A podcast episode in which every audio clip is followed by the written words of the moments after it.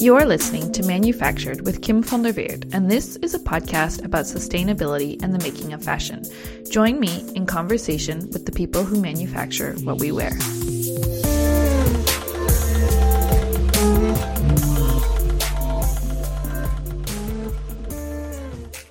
This is the third episode in a mini series about decarbonization, and it requires a little bit of explanation. Every month, I host supplier meetups for the Asia Garment Hub. Supplier meetups are unrecorded, off the record conversations open only to suppliers. From May to August, our sessions were focused on decarbonization. And as a result of those discussions, I wrote a piece for the Asia Garment Hub called Practical Tips for Talking to Manufacturers About Decarbonization. And this episode is an audio version of that piece. By the way, if you're interested in supplier meetups, check out the link in the show notes. Next month's meetup will be our first in person session, and it'll be in Singapore on the 1st of November at 6 p.m. Which brings me to a logistical note. As I've mentioned, this is a passion project, and I'm going to be traveling quite a quite a bit the next couple of weeks. So it may take me a little bit of extra time to get the remaining decarbonization content out, but I promise you it will come, and I thank you for your patience as I try to balance everything. This episode is thanks to a collaboration with the Asia Garment Hub. The Asia Garment Hub is a one stop shop for industry data, news, resources, and tools.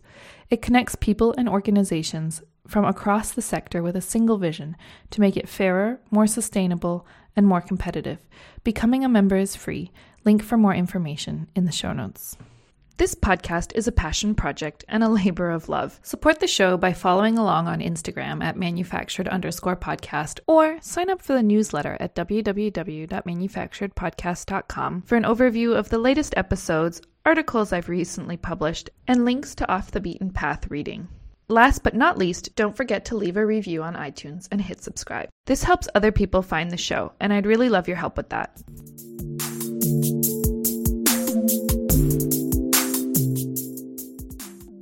Practical tips for talking to manufacturers about decarbonization. It's not a good sign if the entities tasked with transforming the industry's climate impact struggle to think of a conversation about decarbonization during which they felt their challenges were recognized and understood. The Asia Garment Hub hosts monthly supplier meetups, unrecorded, off the record conversations open only to suppliers. We've spent the last few months talking about decarbonization, and I will put a summary of our chats from May, June, and July in the show notes. And during those chats, many of the manufacturers attending the sessions were troubled with the way decarbonization is approached in the fashion industry. Several also expressed an interest in moving the conversation into a setting that includes other stakeholders. This article is a very small attempt to start to shift the dialogue. So, if you are an advocate of decarbonizing the fashion industry, but you're not a manufacturer, this piece summarizes some of what we've been thinking about. We'd also love to know what's been on your mind. Let us know, and I will put a link in the show notes. What's wrong with decarbonization conversations? Initially, the small but dedicated group of participating manufacturers rattled off sp- very specific grievances. For example, and I'm paraphrasing, we need a way to set decarbonization goals that are sensitive to what's possible in a given place for a given factory. Science based targets are not that. Someone else said, What am I supposed to do? Go into energy politics? That's not my area of expertise. Someone else said, Access to finance would be nice, but even more important is the business model. Will my business even exist in 15 years? We need to be talking about prices. Someone else said, the reality is that the incentive for the manufacturer is to get more business. Doing something about our carbon impact isn't what lands us an order. But over time, participants began expressing a more fundamental problem a lack of recognition for what was being asked of them. Repeatedly, people expressed that non manufacturers did not seem to understand what decarbonization really means for a manufacturer. For example, and again, I'm paraphrasing, one person said, There's the perception that factories can solve whatever is thrown at them and that they can do it alone. It's easy to have an idea and throw it at a factory, but that factory isn't always in a position to do something about it. Someone else said, Achieving decarbonization targets will take a lot more than swapping out light bulbs. It's about transforming our whole operating environment, our community. Someone else said, People with no understanding of place and context nonetheless permit themselves to have an opinion about what factories should do to decarbonize. Someone else said, We, manufacturers, feel like we're being asked to move mountains alone, and worse still, doing it for free while the rest of the world seems indifferent as to whether our businesses survive or not. And finally, someone said, Maybe the only thing manufacturers need from the international community, whether that's brands, retailers, and beyond, to decarbonize is for them to stand behind the idea that solutions are local. So, what does a better conversation look like? During the August supplier meetup, I asked participants whether they could describe a conversation about decarbonization during which they did feel recognition, during which they did feel that their challenges were genuinely understood. Silence. Then a few chuckles. One manufacturer, seemingly in an effort to underscore how rarely he feels understood, remarked, That's a very good question. It's not a good sign if the entities tasked with transforming the industry's impact struggle to think of a conversation about decarbonization during which they felt that their challenges were recognized and understood. After a few moments, another manufacturer tentatively put forward an example. He started by describing the context. The person did not work directly for a brand, nor were they a direct client. A decarbonization target also wasn't the starting point for the conversation.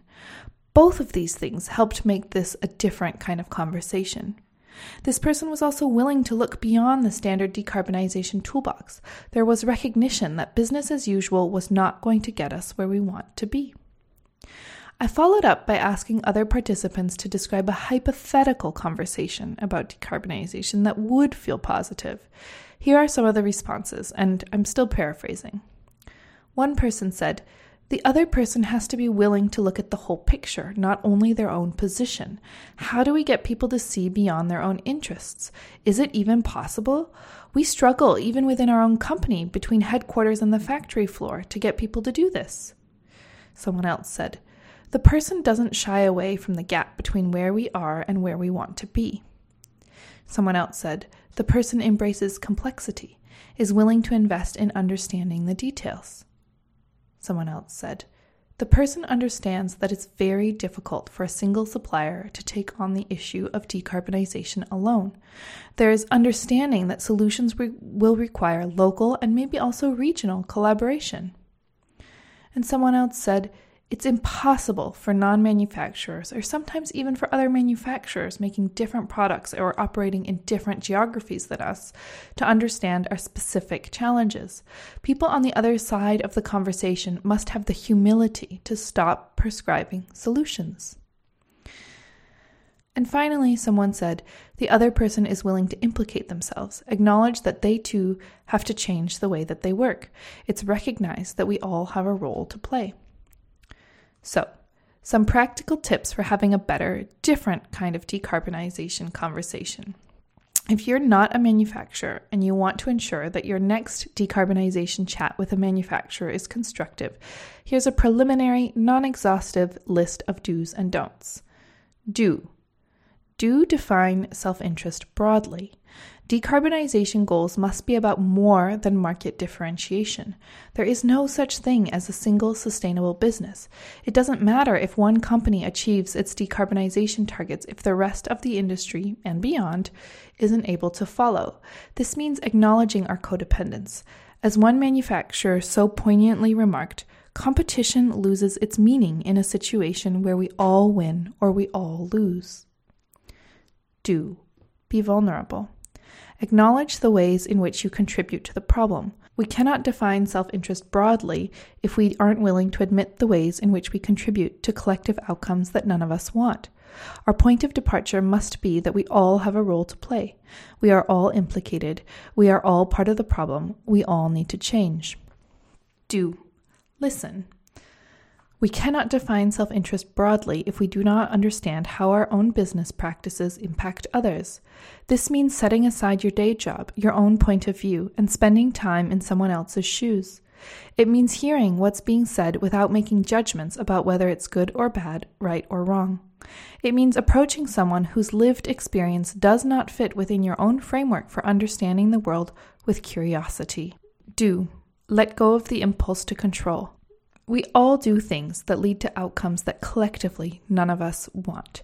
Most of the time, it's not because we are bad people in need of more oversight and control. And yet, so many of the tools in our sustainability toolbox are implicitly premised on leverage, on better controlling or policing how someone else behaves. Don't. Don't prescribe solutions. A conversation that starts with trying to get a manufacturer to do something predefined is not likely to create the conditions for open and honest conversation. This includes starting the conversation with a target.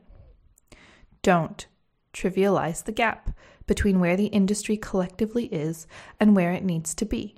This includes, but is not limited to, referring to climate change as a data problem and focusing on targets. Don't assume that manufacturers are always in a position to do something about climate change. These tips are endorsed by the following individuals working in apparel manufacture Matthew Gwenther, Martin Sue, Samantha Taylor, James Cunningham. If you support this piece, endorse it by dropping us an email, and I will put a link to that in the show notes. If you'd like to read this piece, I will also put a link to that in the show notes. Thank you for listening to Manufactured. Support the show by following me on Instagram at manufactured underscore podcast or sign up for the newsletter at www.manufacturedpodcast.com for an overview of the latest episodes, articles I've recently published, and links to off the beaten path reading. Last but not least, don't forget to leave a review on iTunes and hit subscribe. This helps other people find the show, and I'd really love your help with that.